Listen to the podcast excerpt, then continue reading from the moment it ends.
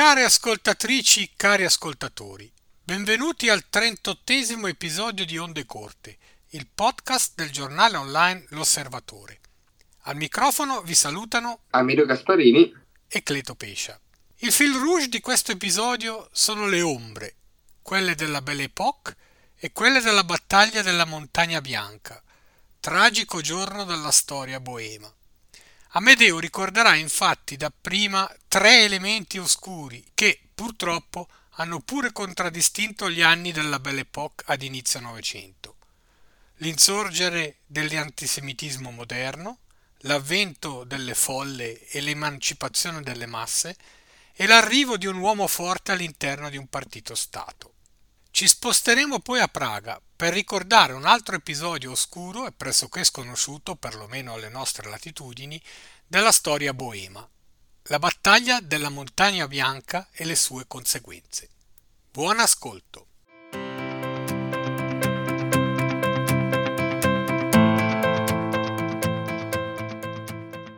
Non solamente i dipinti in Art Nouveau, i dipinti in modernismo, oppure le decorazioni floreali, le donne muse, la frutta ai cristalli, il fumo dei sigari o anche le sale da caffè. Accanto a questi elementi iconici della bella epoca si accostava anche una realtà abbastanza oscura, potremmo definirle le ombre della bella epoca Uh, diciamo che sono le ombre di Cesare Lombroso, di Emile Durkheim, di Scipio Sigele e anche in una certa misura di Friedrich Nietzsche. Sono le ombre delle teorie razziali, delle scoperte della produzione di massa e della psicologia sociale e della psicologia di massa, la manipolazione delle folle, ma anche le proposte eugenetiche e la violenza politica. Nel contesto della uh, Belle Époque naturalmente si ebbe una impennata dell'industrializzazione che aveva portato una buona dose di ricchezza nell'Europa occidentale dopo la fine delle guerre eh, franco-prussiane, ma non eh, finivano e non si concludevano anche le esperienze legate alle malattie, pensiamo alla tubercolosi oppure alla, alla, alla piaga dell'alcolismo, in sostanza non tutto quello che era, era oro luccicava durante la, la, la Bella Époque, che quindi potremmo anche dire che i vari Gustav Klimt o Paul Cézanne piuttosto che Claude Monet non devono assolutamente trarre eh, in, in, inganno perché erano tre se vogliamo i grossi eh, elementi che stavano dietro eh, la, la, la, Belle Époque e che sono poco spesso eh, analizzati e che poi certamente contribuirono eh, a, alla realizzazione di disastri che si sarebbero susseguiti. Anzitutto, eh, prima di tutto, occorre sottolineare l'antisemitismo moderno che era, esposto, che era esploso tra la Russia, eh, grosso modo, e la Francia dell'Ottocento. Un secondo elemento è, è stato l'avvento delle folle e l'emancipazione delle masse. Un terzo elemento molto importante è stato l'arrivo eh, dell'uomo forte eh, in seno ad un partito Stato. In merito all'antisemitismo, il suo apice ci fu, apice pubblico naturalmente dal punto di vista mediatico, con il famoso caso di Alfred Dreyfus, l'affare eh, Dreyfus, dove questo militare dell'esercito francese era accusato di essere una spia dei prussiani e naturalmente venne condannato da tutte le intelligenze dei media e venne anche eh, mandato al confino, soltanto come si sa eh, un grande letterato come Emile Zola lo, lo difese sul famoso eh, quotidiano L'Aurore con il, il, titolo, se vogliamo, iconico, anche ripreso in questi giorni a sproposito, uh, J'accuse, no? Quindi J'accuse era un'accusa nei confronti dei persecutori di, di, di Alfred eh, Dreyfus. Questo eh, primo episodio, eh, diciamo di rilevanza internazionale, eh, ebbe una grande ricaduta ed ebbe importanti eh, eh, elementi anche all'interno del, dei movimenti artistici e, e letterari. L'antisemitismo del tempo, quindi quello tra la fine dell'Ottocento e degli inizi del Novecento è anche eh, veicolato da, da, dai partiti che da destra e sinistra eh, si dedicarono alla, questi, agli stereotipi eh, contro gli ebrei. Il secondo elemento è la questione delle folle. La potenza delle folle assurge eh, proprio all'epoca come elemento assolutamente importantissimo all'interno della socialità eh, del tempo, sia prima che durante e che dopo, soprattutto la, la, Grande Guerra. C'è un testo di fine Ottocento di tale Gustave Le Bon, abbastanza famoso, La psicologia eh, delle folle, che fu, se vogliamo, l'opera che più di tutte aveva, eh, aveva eh, avvertito eh, in merito al potere eh, della manipolazione delle folle. C'è un estratto abbastanza interessante che è il seguente, scrive Le Bon. Um, L'avvento delle folle segnerà forse una delle ultime tappe delle civiltà occidentali, un ritorno verso quei periodi di incerta anarchia che precludono al sorgere di nuove società. E fu in parte eh, così l'uso, la manipolazione delle, delle, folle consentì anche l'avvento di nuove società e di nuovi, di nuovi attori,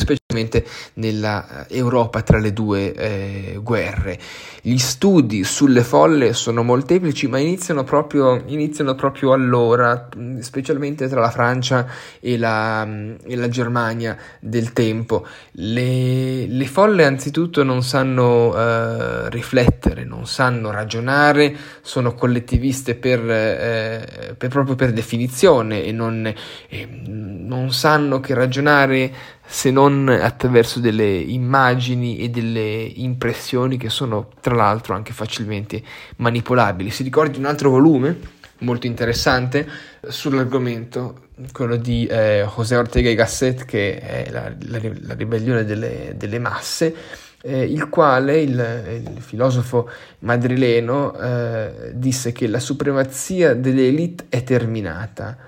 le masse hanno fatto irruzione nella vita in modo determinante, provocando uno sconvolgimento profondo dei valori civili, culturali e nella modalità della condotta sociale.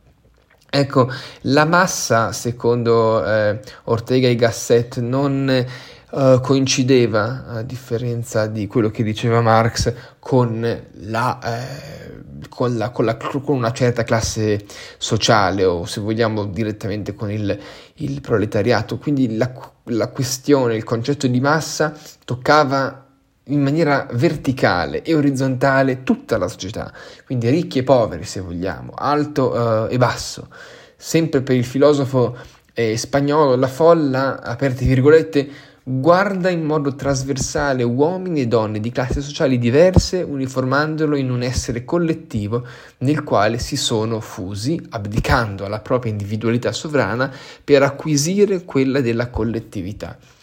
Ecco, i soggetti, se vogliamo, all'interno della folla smettono di essere individui, smettono di essere persone, smettono di ragionare, non sono più, proprio per usare, se vogliamo, le parole del filosofo e dello scrittore unità umane libere e pensanti, ma si dissolvono in un'amalgama che pensa e agisce al posto loro. Questo non fu immediatamente chiarissimo per moltissime persone durante la Belle Époque, venne fuori dopo, naturalmente appunto Le Bon l'aveva sottolineato, però durante, come spesso accade, è molto difficile eh, rendersi conto dei dei, dei cambiamenti che, che, che, sono in atto. Eh, il terzo elemento che sottolineavamo all'inizio ha a che fare dunque con l'emergere degli, de, dell'uomo forte. Um, l'uomo forte non è mai mancato, ma la dimensione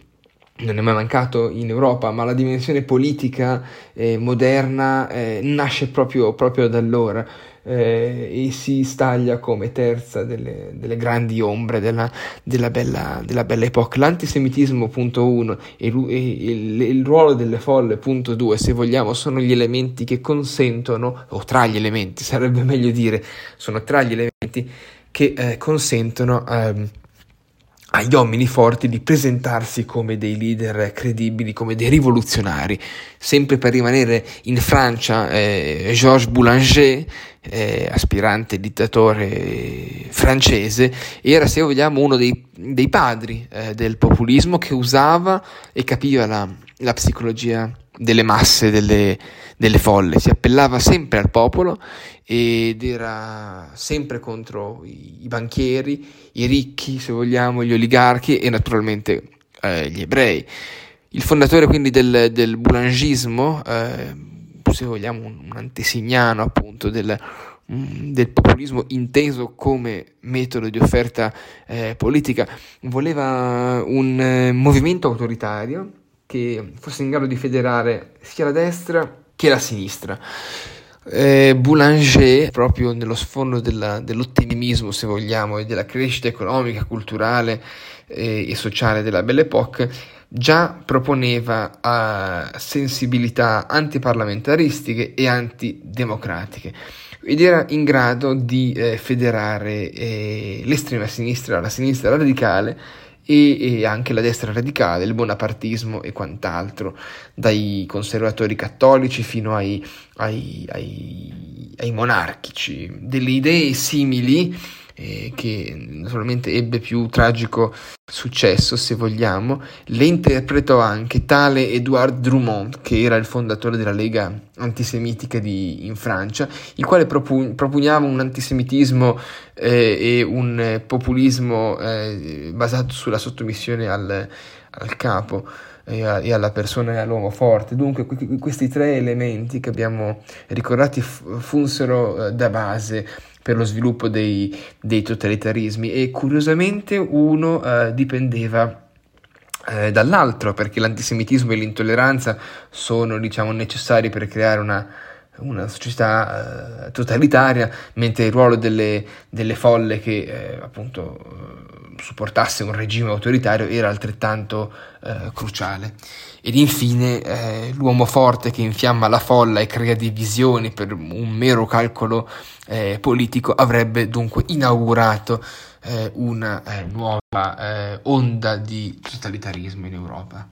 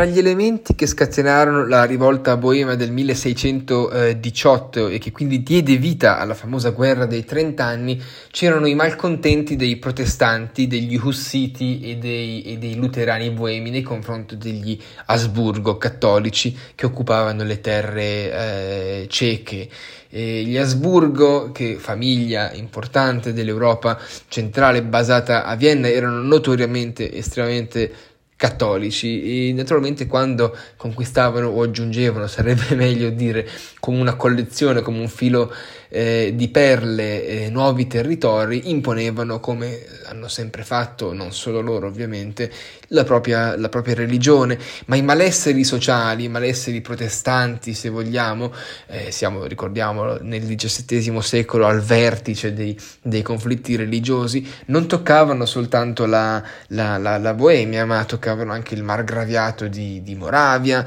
o anche i ducati di Slesia e di Lusazia. Um, il, il, la montagna bianca è stata lo scenario della eh, guerra che prende appunto il suo nome nel novembre del 1620 e rimane tuttora una delle grandi ferite all'interno della comunità eh, centro-orientale ehm, europea. I protestanti furono schiacciati, furono sconfitti dagli Asburgo, dai, dai, dai, dai cattolici e forse è ricordato questo eh, 8 novembre 1620 come uno dei giorni più infami della, della storia dei, dei, Boemi. Dunque così era successo. La Montagna Bianca o Bilahora è una eh, piccola località eh, ad ovest di, eh, di Praga nell'attuale eh, Repubblica Ceca e, e dove si, si fu, ci furono gli scontri tra protestanti e, e, cattolici. Gli Asburgo furono in grado di eh, assemblare una vastissima, c'è da dire, una vastissima coalizione tra cattolici d'Italia, eh, Spagna e Polonia. Non a caso sono ancora queste tra le, eh, le, le, nazioni, che all'epoca non si chiamavano così, però le nazioni eh, più eh, cattoliche d'altra parte invece l'esercito della, della Boemia era, comp- era, molto più piccolo anzitutto ma era composto da eh, simpatizzanti dei protestanti eh, eh, locali e quelli germanici naturalmente. Eh, interessante eh, notare che molti contadini della, della Boemia, protestanti naturalmente, erano assolutamente ben determinati a, a, a scalzare gli, gli, Asburgo, ma mancavano tutte le, le tonalità eh, politiche, spesso e volentieri le terre eh, boeme, ma non solo, anche in altri luoghi dell'Europa centrale, eh, si assumevano dei, prote- dei mercenari eh, più o meno protestanti, se vogliamo, per eh, combattere eh, i cattolici che ogni tanto arrivavano e facevano eh, le loro, cercavano di conquistare le, i, i, propri i nuovi terreni e i nuovi territori. La, la battaglia della Montagna Bianca ehm, durò circa una mezz'ora, quindi insomma abbiamo dei documenti storici che, che ci consentono di affermare addirittura la, la durata, ma furono migliaia ehm, i morti. Prima parlavo dei, dei, dei contadini eh, boemi, ma naturalmente a condurre la battaglia erano, erano i nobili, i nobili signorotti eh, locali eh, che appunto volevano il protestantesimo, ehm, il luteranesimo riformato eh, come eh, la, la religione predominante. Dunque i nobili pagarono un prezzo altissimo eh, e molti vennero mandati addirittura in esilio. Gli Asburgo decisero di eh, sostituire quindi la classe del nobilitato con un'altra classe eh, fedele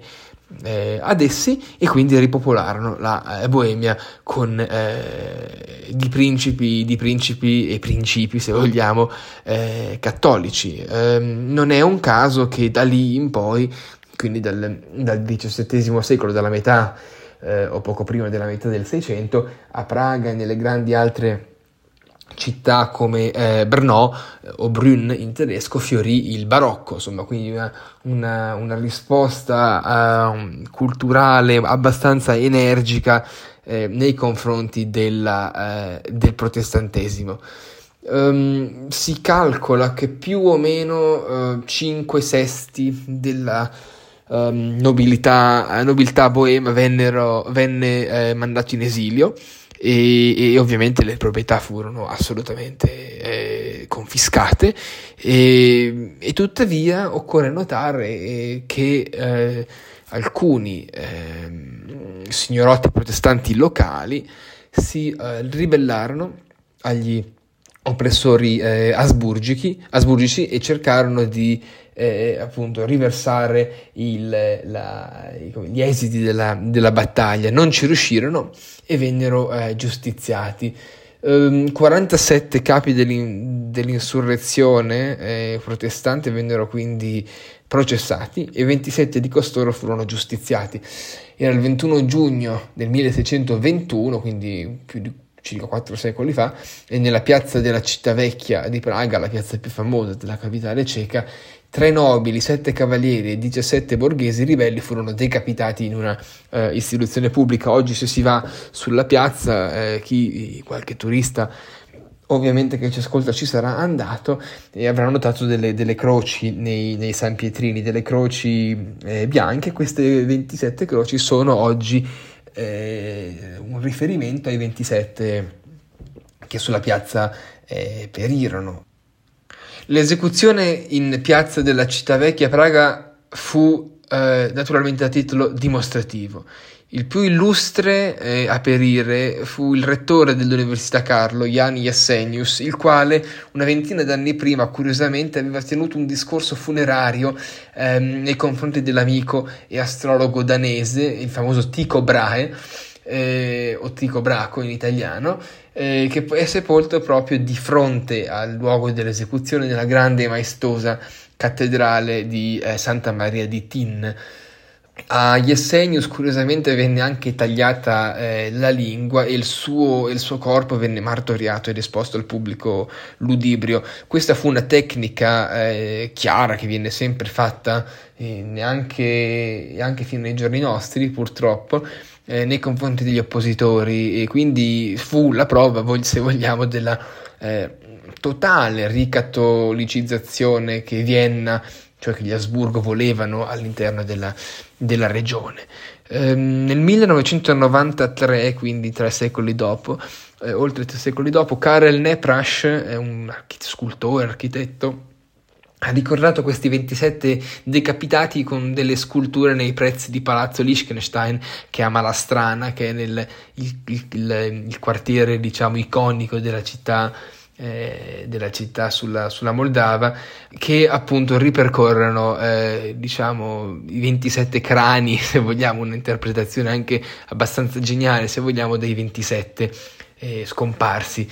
la restaurazione cattolica in Boemia portò un, eh, in conclusione a un lungo periodo di dominanza delle, delle terre ceche e non, fu, e non fu l'unica quella del 1621 di ribellione che venne repressa eh, nei confronti eh, dei, dei, protestanti o anche degli agnostici, però quella del 1621 è certamente la più famosa.